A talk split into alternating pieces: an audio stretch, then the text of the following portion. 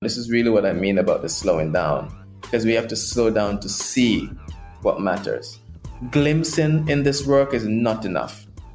Like just like, oh yeah, yeah, yeah, I see, I see what's going on there. Yeah, yeah, I see, right, right. No, no, no, no. That's actually dangerous.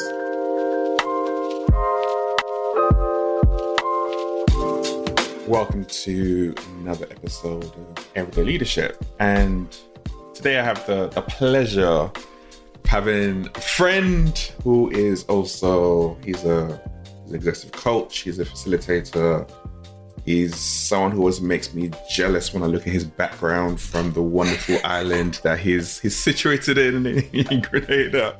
He's a great human being who has a lot of interest and experience in when it comes to not only like diversity, inclusion, and equity in organization, does a lot of work in that in that field, but he also does a lot of work around men, around leading across social differences, about examining biases as well, and really focusing like systems. What's in the systems? What's in the works? What's with people? Creating and cultivating intimate conversations. A lot of times I talk about it's about building bridges, not building walls. And my friend Akasha. Fact, it should be like Dr. Akasha. I know you got you got a PhD, so it should be it should be Dr. Akasha Saunders, you know. Well, this is the only time when you will use that title in this conversation. Okay. Now, now, now it's done. You've had your runway with that. How are you doing? I'm good, my friend. It's really nice to be here with you and your listeners. Yeah, it's, it's a nice Friday morning here in the islands, as you, you mentioned. It's quite breezy. I've been like sailboat watching this morning. Not to make you jealous, but you know, it's not too, too busy and coming here with you and talking, even the way we started our conversation before you hit record, you know, just talking about our kids and our families was just a really nice way to settle into the day. What was it like for younger Kasha when you were a kid? Like, what was oh, the what was, what was the imagination at that point? Were you thinking, what did you want to become? What did you want to do? you so I when I was the first memory that came to mind when you asked that question was like my five year old self. Like I grew up in Jamaica in the islands and rural Jamaica, a parish called Portland. Green, lots of rain, quiet, not a lot of cars, not a lot of buildings, lots of ocean, just beautiful. You know, being there, I I maybe go to the shop to get flour and sugar. And that's a, and bread sometimes. Everything else we we would eat from the land. So that's sort of life you know? So when i'm playing with my cousins and friends and we're thirsty we just stop and pick a coconut from the tree or an apple or a mango and when it's time to eat dinner we get some greens and we get some yam and we get a coconut and make oil. So I felt like I can smell the coconut oil even right now. you know, I loved growing up. I didn't think that at the time, but I loved growing up in a rural place like that, where we were so close to the earth. Because being so close to the earth actually put me in touch with sort of healing quality I don't even know where it came from. And I just remember one day being in the woods, Shopi, and I was like imagining. I was like sitting back on a tree that that the, the hurricane had came by and like knocked this tree over, and this tree is like, "You think I'm done? I'm gonna keep growing." So like it just grew horizontally. so I'm like this five year old kid, you know, sitting back at this tree and daydreaming like um of some other world flying across planets with different kids, you know, like healing people. And I was like, this feels like what I, this feels so natural to me. Like, this is what I want to do. And then when my granny would call and say, it's time to eat or time to sweep up the yard, I'm like, darn it, why do I have to go back to this world? so the first thing I was really in touch with was like, I want to be a healer. I want to be a healer. That's how I felt as a as a child growing up in Jamaica. This funny thing is that as I grew up, like it stayed with me, and I thought of like going into counseling psychology. But men from where I live don't do those sorts of things. You know, you go into medicine or accounting or, you know, like, or hard sciences. Like, you don't do therapy. And so it scared me to even think about it. And I, I decided against it when it was time to go college. And I went into business. And I, I don't like that I made that decision, but I'm okay with where I am now you know, because I still feel that I, I, I'm intentional about bringing a certain quality of healing to my work and enabling conditions that support healing and growth for others. I can't help it. It's like I still feel like I fly from planet to planet, even except now it's like the planets are people, you know. So and countries, you know, and countries. And you, you, touch you touch on different people and countries and everything. Right. So you traverse that for real. Exactly. Exactly how did you keep that, nurture that, and sustain that? Because, like you said, in culture, those sorts of feelings and emotions, even the way you were thinking, is very, very different. And you did you keep that to yourself? Did you talk to anyone about it, or did you just? No, I I didn't talk with anybody about it at all. So chances are, if I I don't know. It maybe some there's some small possibility that if I had talked with an adult, they would have encouraged me to follow that path. But I was so impacted by my culture and what I saw around me that I just made the assumption, you know, that, hey, I'll go a different path. I wasn't even thinking like later I would do it, even though later I did end up doing most, mostly, you know, academic studies in that space. And my work turned out to be in that space. But back then it was like, no, I'm not going to tell anybody. I'm just going to go do computers and business. So that's what I did. I don't, there's nothing in me that looks like a computer business guy. nothing about me or in me that's like, you're a business manager or a programmer. But that's, that's what I went into because, you know, that's what young men in my culture did mostly, or religion. When you did that, you did that, but you did that in a non-profit, didn't you? Yes, that's hold on. Which part? The the business side. Yeah, yes, yes, I did. Yeah, yeah, most of it. And I had a stint in banking. this was craziest time of my life. It was a combination of like the first and only time where I'd ever worked for, like, was an employee. It was like nine to five.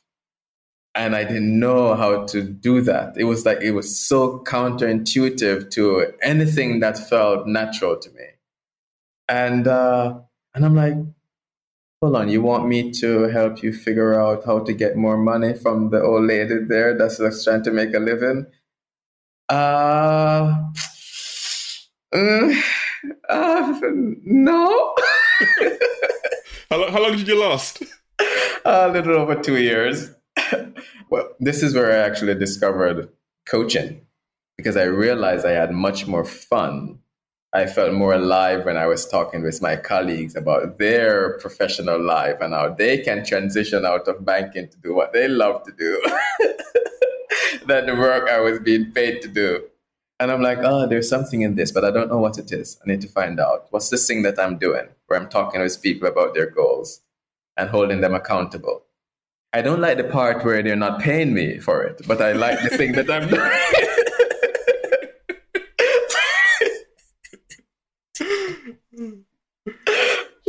That's the part I need to figure out. This thing, I, I get it, but you know, let me, right. let me bring those two worlds together.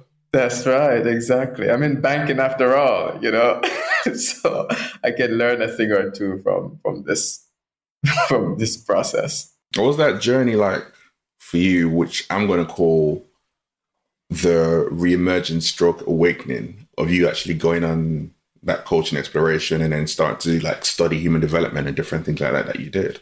Yeah, it really was there, you know, like I, while I was in banking and realizing that that's not what I want to do.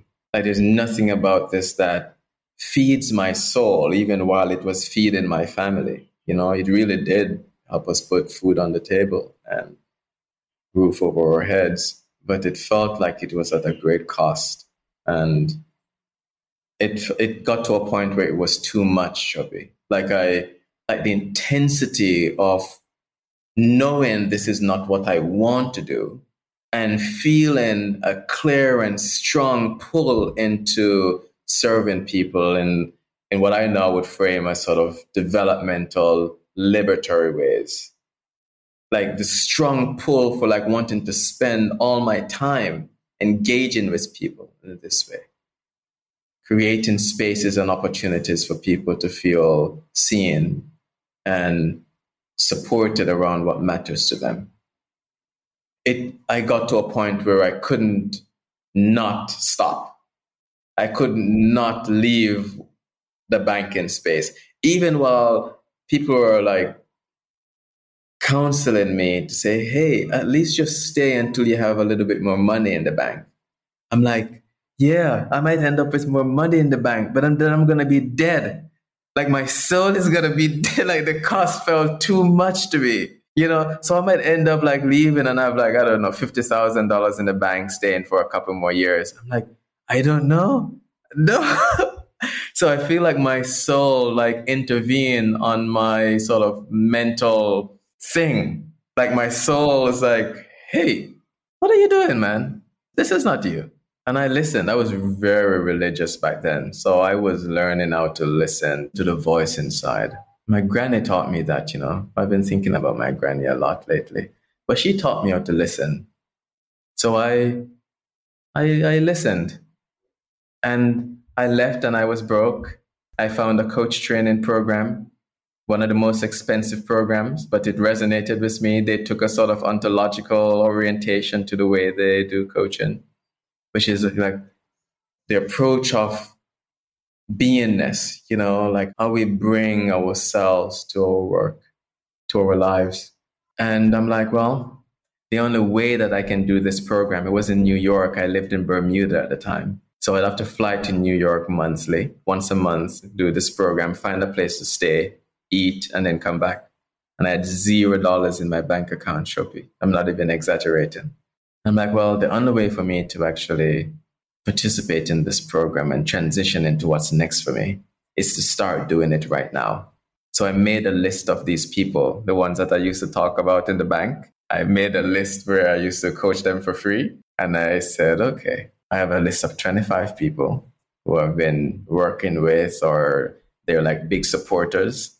And I'm just going to tell them I've transitioned fully into this work. I now charge $100 an hour. And if they would like to continue getting the amazing support that they have been getting from me, they would now have to pay for it. I didn't say it so calmly. I was shaking out of my pants. My voice was like uh, my insides was hot and tight. I felt like there were like prickly things all over my body in like the first five of these conversations. I wanted to like disappear.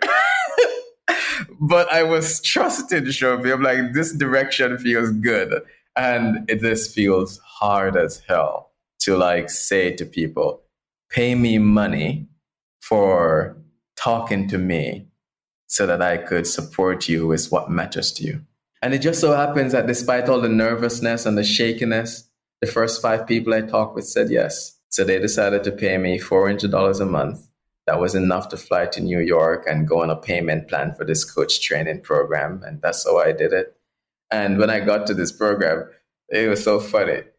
I started one month late because I learned about this like after they started. And so when I got there, the the facilitators, they're like making a big fuss, like tell, asking me to tell all the other participants how many clients I have. So I'm feeling super self aware, self conscious, and embarrassed because I'm like, oh God, they've started like a month early. They may have like 20 clients already. I'm here with my five Misa clients, you know. And then I, I'm like, I held my head down in shame, Shobi, and I'm like, oh, I just have five clients. And people were like, what? you have what? and so apparently nobody else had any clients. but circumstances, and I think listening to that voice and the nudge that my soul gave me made a lot of these things possible, even without thinking about what I was making possible. And I just carried on. Like before I finished this program, I was working with about 20 clients. And it felt I was exactly where I saw myself, where I wanted to be, engaging in the type of conversations I wanted to, with the people I wanted to, in the ways I wanted to, lots of flexibility. It was beautiful, still is. I'm grateful to all those people who said yes to me, even when I was shaking and said, Baby, please. please. And some of them were like, uh, What did you say? you know when you're really shy about things and you're asking for something, but you're like muffling it up. That, that, that low voice. that's right. That's right. It's almost like the first time when I told my wife, my life partner Nessa, the first time when I told her I love her. I'm like, I, I took her out to dinner, and I'm like, "There's something I want to tell you." She's like, "Tell me." And then it started raining right there and then. I'm like, "Oh crap! Is it I tell her no or not?" So I was like, "Just tell me." I'm like, "I love you." She's like, what? I didn't hear you. What did you say? I'm like, did you just say I love you very much? I'm like, yes, that's it. so, yep, you got it. Don't worry You got it. That's it. Can we get out of the rain now, please? yeah, so I'm so grateful to those people who said yes. If you haven't already, can you please follow the podcast? It really helps us grow and it tells the apps that it's a podcast worth listening to, which the fact that you're listening to means that it is and other people need to know about it. In Apple Podcast, if you click the three dots in the top right of your app, look for the follow button and click on it. And in Spotify, the follow button should be just below the show's artwork. Now let's get back in today's episode. But you have to, you have to say yes to yourself first before they could say yes to you. And I think a lot of times that's what we don't tend to do. We, like you said, you you had all those thoughts, you had those challenges in front of you, zero money in the bank, and you could have easily psyched yourself out with, oh, this is not right, this is a sign. But for you, it's actually, I'm going to lean more into, okay, I want to make this happen, and therefore that's the motivator that pushed me past the fear because this is what I want to do. And you recognize the value you've had on the people that you were given for free a lot of times we don't do that. We don't. I've been writing and thinking about this that self love is essential to fulfilling our purpose in the world. And by self love, I mean, like, I think of love as an acronym, you know, where we're leading ourselves, observing ourselves, valuing ourselves, like you just named, like valuing the contribution I make, and then empowering ourselves to take the next action like self love, self leadership, self observation, self value, self empowerment. And it might sound like a lot of selves. it kind of is. But it's really, I promise you, that is really not an egoic sort of, well, the ego is involved in some ways because we need the ego to actually take some action. But I don't mean it in the sense of like be full of yourself. Although I do kind of mean it in a sense of be full of yourself, maybe capital S self or soul or something that's synonymous with God or the universe. But be full of that. Be full of that and lead yourself from that place. Observe yourself, value yourself, empower yourself from those places. And then I think then purpose becomes clearer. The next step that we need to take becomes clearer. Sometimes, even if it doesn't feel like we are the ones taking the next step, I've been in so many situations, Shopi, where then once I, once I said yes, I end up in the place and I'm like, hold on, how did I get transported here again? all I remember was saying yes. And then the next thing I know, I'm doing a workshop or I'm collecting a check or I'm landing in this new country that I've never been before or I'm getting married to this amazing woman that I fell in love with. I'm like, okay. So saying yes to ourselves is the prerequisite for saying yes to life and experiencing our purpose and manifesting that in the world, expressing what we stand for in the world. So, yes to what you're saying, like saying yes to ourselves first and loving ourselves first. I think that self discovery and self love is a prerequisite to understanding and discovering our purpose and allowing that to unfold more in the world, you know, whether that's in leadership or whatever the thing is that we're doing. I think this is what I think. So as you began to go on that journey, getting more clients, stepping into the world. What was that path? What did that path open up for you? Because you went from just focused on coaching to doing a lot more intentional work in particular areas. Yeah. This is where I got to like my studies. You asked about, you know, like my doctoral thing. And because the more I, the more I engage in coaching, the more I realize really, truly what I am super curious about. If someone were to like, you know, hold me over like a precipice and say, if you don't tell me what matters most to you, I will throw you over there. And I'll be like, growth, human growth. Let me go. so it became clearer to me that what I am most curious about and interested in is how we grow and develop as human beings how we make sense of the world. And so then this took me to a path of like, how do I learn more about how we grow and develop, how we make sense of ourselves, how we make sense of the world around us, how we make sense of God, whatever. How do we make sense? So I searched and I found this uh, program, the university in Santa Barbara called Fielding. And they do a lot of this exploration. You know, they started off, they have their roots in integral theory Ken Wilber stuff. You know, looking at these multiple lines of development and different levels of systems through its equal quadrants. And they mix that with some social justice work. Because it also mattered to me how people from marginalized groups also grow and develop. How, how Afro Caribbean people make sense of their world. You know, because we've been through a ton. Like our marginalized people have been through a ton. Humans have been through a ton, but I think some of us have been through more tons than others.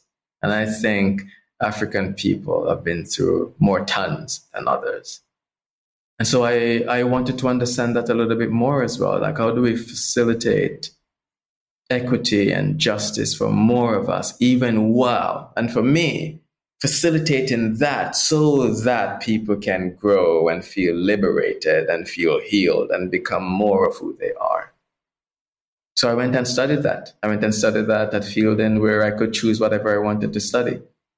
You know, they're, they're very much principled in like self-directed learning. It's a place truly, I think, and the essence of it is for adult learners. Come and find people that you want to study with, ask them to mentor you and write study, write, talk, and yeah, and experiment. So I loved it.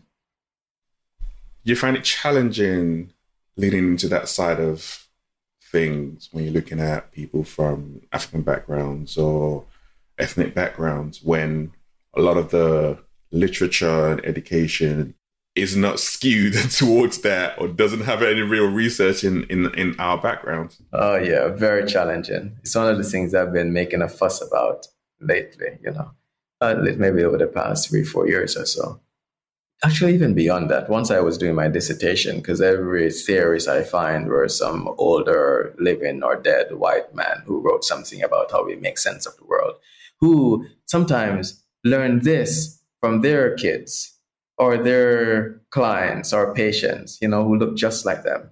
So we aren't represented in those theories oftentimes. Even while I, I can sometimes hold Shopi that, you know, the tension between, yeah, we're all humans, right? And some of these things will be common amongst us. And at the same time, that we are, there's some particulars to the culture and the social context that we grow up in that makes us different, that makes us unique. And so, how do the our uniqueness also calls for a different approach to the way that we serve each other? And so that's, I mean, there are more and more writings and ideas and theories and concepts that are popping up around, you know, how do we serve people who are marginalized? But it's not anywhere close to where it is. And it may very well be that when we research, we're like, okay, it's very similar to what these, you know, four parents came up with. But then we'll all be represented. More of us will be represented. So it won't be the same. You know? So it's still worth it to me. Man, there's so many places and people I work with, and even my students. Like I teach here in Grenada at the university, teach developmental psychology. And the students, we always start off talking about how white the material is. And, you know, really there isn't anything that speaks, to, there are more and more material, but there isn't much that speak to us. So I say, listen, part of our responsibility here as co-learners is to color the theory, to add some color to the theory, add some color to this work, add some color to psychology and the way that different groups of people make sense. And so that's a part of our responsibility. We're not going to throw out the existing theory, even while we recognize the tension that these theories also bring some liberating qualities and they also have some confining qualities. It's a part of our role to identify both and to elevate the liberatory possibilities and to dampen the constraining ones by partly by bringing more theory and ideas about how other people make sense of the world. Indigenous people black people people of color you know and so on and so on. So yes it's a challenge and i know more and more people are addressing this challenge. And i love that. I think that's a beautiful thing. I think that's a necessary thing. I think that's one of the most inclusive things we can do at a sort of large scale you know sort of global scale, include the voices of more of us into all theories. Live your quotes.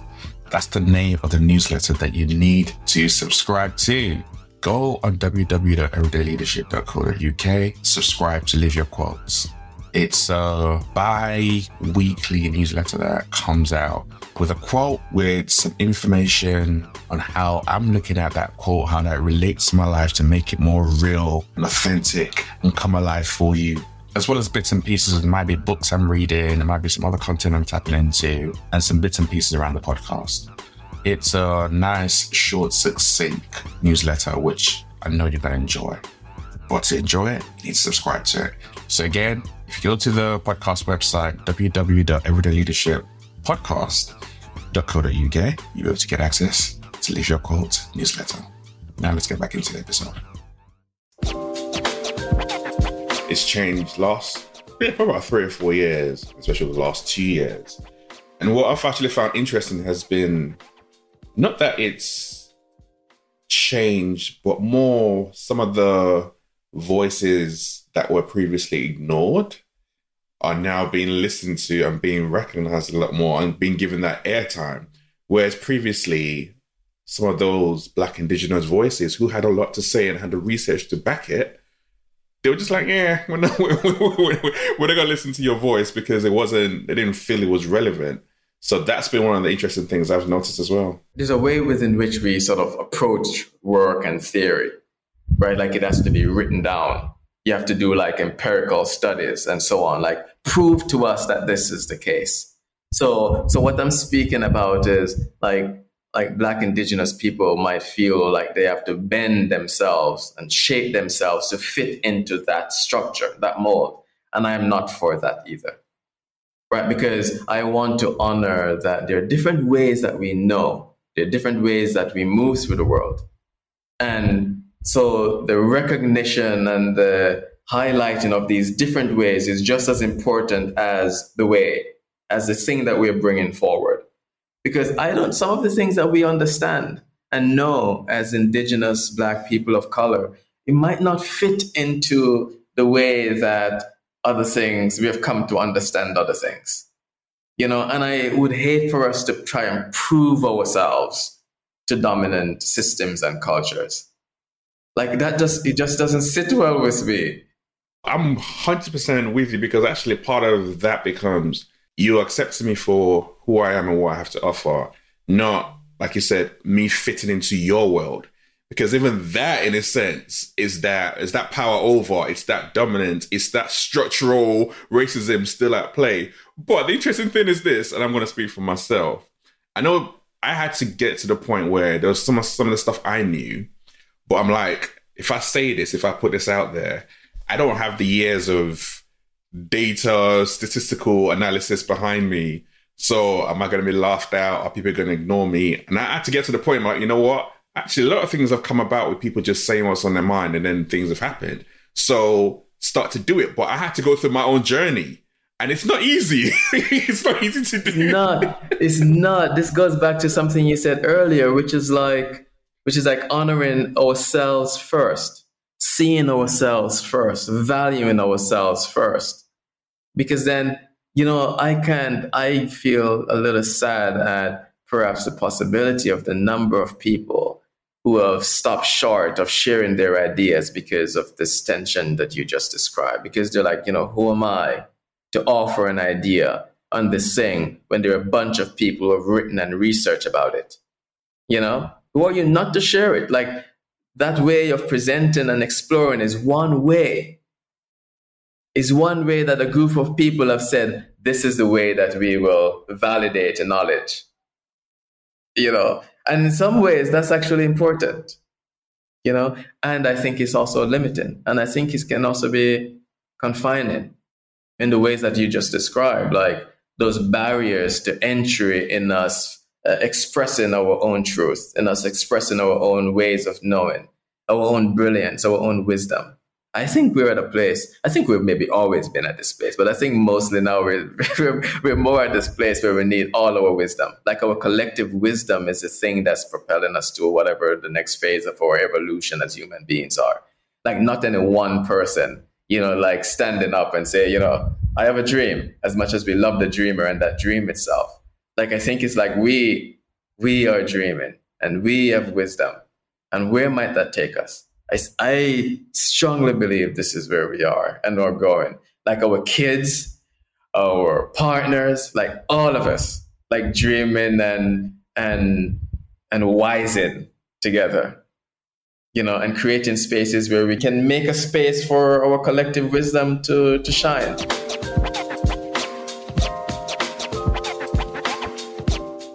Quote that came to mind, and I'm going to butcher this, so listen very I think Steve Jobs that talked about those people who are crazy enough to think that they can change the world are the ones who do. You must first believe in your own dreams. You don't believe that you can achieve what you want. There's no way you can make it. Those those dare to dream are like crazy or think crazy, something along those lines, basically. And we was talking about Apple way back in the day, but it's that because we're listening to you talking and sharing. Even though you said at the start like you wish you had done it sooner, I'm like that five year old boy who was dreaming at that point in time and what you just yeah and to where you are right now that is in a sense that dream coming to reality. And you going on that journey and that exploration and even the work that you do releasing other people to do exactly what you always wanted to do which is for you you described as in search of achieving and fulfilling that human potential and that growth edge. But for me, it's like, no, that five year old Akasha is alive and kicking right now and he's doing what he always wanted to do. I love you, like, name and invited my five year old self. He's like, thank you, Shafi, Uncle Shafi. oh, he's so he's so giddy right now. I'm like, take it easy. Get some ice cream and and go celebrate over there but yeah, you know, like I love this, like honoring the dreamer in us, you know, irrespective of how how old they are. And I think we all love them. Like my my 16 year old son who celebrated his 16th birthday yesterday. I learned so much from him. It's like I call him my little guru. I used to call him my little my mini guru, but he's so he's taller than me now, which is really embarrassing. So uh, calling him my mini guru doesn't work anymore. But I learned so much from him. And the other day we were talking, we were just walking in the neighborhood, and I was asking him about this. He asked me about my day, which is like, I, he's such a thoughtful kid. So I told him about my day, and then I asked him what's going on with him. And he's like, Dad, I've been thinking a lot, you know, about like kids feeling as though they have to wait until they finish school to live their dreams and to realize their dreams. So that my work in the world was 15 at the time like my work in the world that is help kids realize their dreams that they can realize it now. They don't have to wait until later. So i'm like you know there's something powerful in that. Like you and i can say well you know yeah they may need to grow up a little and so on. But no i'm like i get the the energy and the spirit that he's coming with. He's like No, don't delay the expression of our dreams. No, live them right now. Live them. Who's, who, who, who come up with this thing that you wait until you finish school, then you can, or you wait until after you married or your first job, then, or wait until you retire. Wait until you retire. Then you can move to Grenada and live on a nice island and use your pension money. You know, like, wait, who the heck come up with these nonsense? so my son is like, no, dad, I'm not subscribing to that. And I don't want this generation to subscribe to that either. So I want to be with young people and for us to work on realizing our dreams now. And that made me feel so hopeful and proud. A smart young man. Love that energy and that desire to be like, you can live it now. You don't have to wait. What is a um, parenting brought out of you? How has it helped you grow? Oh God, what a question! you and I were riffing on this before you press record, you know, and we both alluded to like it feels like the most important job. And I know it sounds like a bit cliche, but whatever. If it sounds cliche, then whatever. But that's the reality of it. Because it's the way it is. You know, like I didn't I didn't have my father around. You know, he decided to skip town before I was born. You know, he sort of, the story my mom told me is like he gave her an ultimatum. You know, it's like either you come and live with me or I won't take care of you and this baby. And my mom is a good Christian lady and she slipped and, you know, made a mistake, uh, how she felt about it. And so she was trying to clean up her life. So she didn't want to like exacerbate things further by going and living out of wedlock with this man. But to give a woman an ultimatum like that, I'm like, shame on you. Shame, shame, shame, shame on you. Anyways, I didn't grow up with him. And, uh, and she wasn't around for a while because life was just hard and she had to leave and go work and, you know, to take care of us. So I was thinking about, I grew up with my granny. I mentioned my granny earlier. And my granny taught me how to recognize abundance by asking for whatever I want her way of teaching me was to pray. But she says, pray and see what you want and just ask for that. And it never failed. No kidding. She also taught me about love. My granny Shobi had like over 200 kids, great grandkids, grandkids, a lot. There are a lot of us, a whole lot. Yes. And you know, from my perspective, she loved every single one of us deeply. I don't know if I can say the same, but I think everyone could say, oh, I, there were times in my life where I felt like her favorite. Like, to, for someone to have so much love and to express so much love. So I learned those two things from her abundance and love, and that there is abundant love, and that we can love abundantly. So I can play with those two words all over in many different ways. and that's the simplicity that my grandmother taught me. And it's also the simplicity that I tried to bring to my parenting. You know, so Mr. Kari, he invites me to live out those principles. That I can love him fully, deeply. I can be in love with him. And I can be in a space of abundance with him and encourage that. And the more the more we show up together, the more solid those principles become and the more universal they become. So it's not just like applying it to parenting, you know, it's applying it all over. And he's picking up on these things. Like yesterday, we were talking a bit, and he, there are a couple of things about yesterday. It was his birthday, and oh, he, he's, he's in Bermuda, and his, his grandparents are there. So Anessa, uh, my partner, and I asked him, "So what? You know, how do you want to spend your spend your birthday?" And he's like, "I want to be with the rest of my family and friends. I would love to go to Bermuda. I know it might be impossible, but that if you ask me what I would really like, that's what I would like." And I'm like, "Man, that's cool. You know, you wanna you wanna be with those that you love. I get it. Let's see if we can make it happen." And we made it happen. And so for me, like that principle and him providing the opportunity for me to express those principles more. He's like, Dad, what if? And he's like, Dad, what if kids could realize their dreams? And then we got into this conversation about doing a retreat together. And we're going to do a retreat together in a few months. So it's like he helps me to materialize love and abundance. And those are the big things I learned from him. Like, he, for me, I'm doing some things as a parent for sure. But in our dynamic together, in our dynamic together, he's like an alchemist that really creates the opportunity for us to materialize love and abundance. To make these things tangible and not just like concepts, not just ideas. You know, yesterday he said, Dad, I need your advice. he called me, he was still in Bermuda, he leaves today.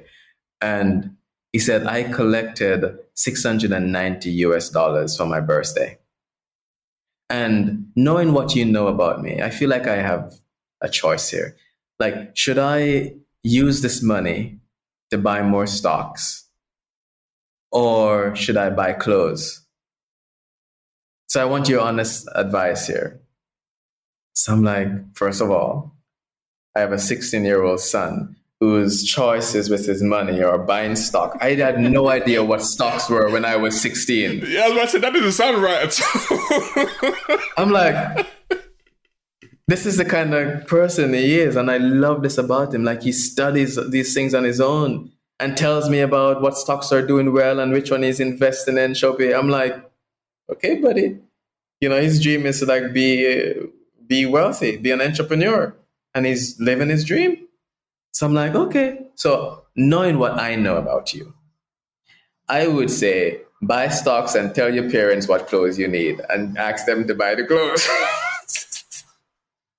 but in retrospect, I was talking with a friend, another friend this morning, and he said, you know, I love what you said. And I would have said to him, I would have said to him, what do you want to learn about this money? What do you want to learn about yourself with this money? And I love that question, actually. So I'm going to also suggest that to him. But here's this kid that is quite intentional, I find, about how he wants to show up in life. And that makes me the proudest. And this is a kid who doctor said that he wouldn't have made it, you know, because when he was born, it was just really challenging. And he has some disabilities they call cerebral palsy. But he could care less about whatever these things are and the limitations of them. And because of that, I also care less about what they are and any limitations. So we're just like living our lives, and he's just like living his life. And, and I'm also proud of that. I'm also very proud of him for that. Listen to you talk about your son, the learning the lessons that you got from him, the love that's there. Listen to you talk about the love that your grandma taught you and how to love. And make that connection, it makes that connection a lot easier for me when I think about some of the work that you do, like I talked about at the start, is around leading across difference. And you, in a sense, intentionally engage in topics that can be confrontational, that can be triggering, that can be political, especially in this climate that we are. But you intentionally, it's like you run into that. And for me, it's like you're leading, you do know that from a place of love because of the relationship you had with your grandma, because of the relationship that you have with your son. And I, I, I never put those, those two or two together, but it's quite interesting how that can drive you forward. Yeah, you're figuring out my secret sauce here. Because, you know, you could call me crazy or whatever, but I do believe, I do hold that love is abundant. And even if we have hurt each other, and and oftentimes there's conflict when we engage across our differences. Like if we stand in that abundant love, I think so many things can be made possible. I think healing is possible. I think uh, growth is possible. I think collaboration is possible. I think forgiveness is possible. Like I think possibility is possible if we stand in love and engage from that place, even when we have stumbled, even when others have hurt us. And it's not to say we should turn a blind eye. I'm not, I don't believe in those things at all. I think we should name them. I think we should sit in them. And there's a, one of our colleagues, one of our mutual colleagues, Shopi, I think I witnessed her do this really well. There are few of us that do this, but I'm thinking of Vernice right now, Vernice Jones. And her capacity to just be in the fire with others, to be in the heat when when there is conflict, when there is harm, and to not like just run over it, dismiss it, minimize it, cover it up, like just sit in it. I learned so much from her and how she sits in it as well. And I think that's another way of manifesting like or grounding ourselves in something much larger than our wounding. And I think love is much larger than our wounding and even than our dreams and even than our perspectives. It's like offload the wound, our preferences, our biases, and just just like put them in this ocean of love and just see what happens. The parts of our identities that are harder to embrace, the parts of other people's identities and perspectives that's hard for us to embrace can we put them in something that's much greater than ourselves and look at them together? Be in it together. Don't need to rush it. I think to facilitate these sort of experiences, inclusion, belonging, we ought to slow down. Be slowed down. Make space for it. Make space for each other. Make space for love to do its work. Like, you know, get out of the way. Let love heal us Let love direct us. And I don't necessarily even mean this in a mushy way, you know, Shopi, because there are acts of love that we also need to perform in the way that we listen to each other, in the way that we talk with each other, in the way that we invite each other in, are also acts of love. So I think love is also active, isn't a passive thing that's going to be like doing a thing on its own. And I think it also is a thing that does its thing on its own. So we have a role to play in it too it's very countercultural in the slowing down. It's countercultural. The leading with love and leading into love is very countercultural. And it seems like that's one of the things that's required where you have to be intentional because the default or the automatic response is to do the things that are with the culture which I guess a lot of times is why you see a lot of the negativity or the hate or the back and forth.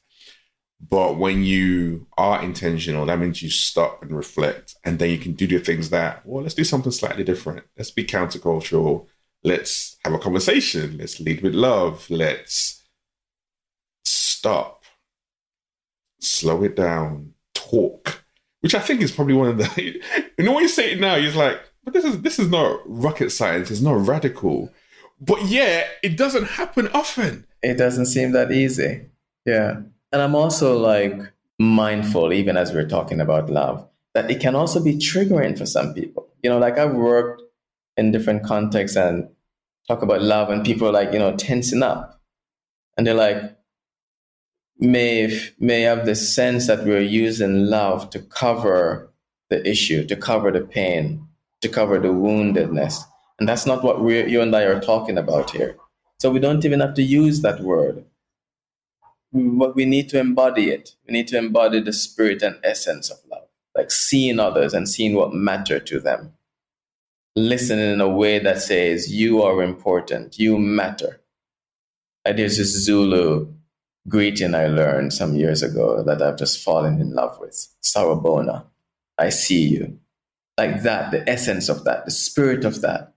Like when we're in every encounter, facilitating any workshop, any coaching session, teaching in a class, parenting our kids, loving our partners. It's like, can we slow down enough to see each other? This is why I think the slowing down, this is really what I mean about the slowing down, because we have to slow down to see what matters.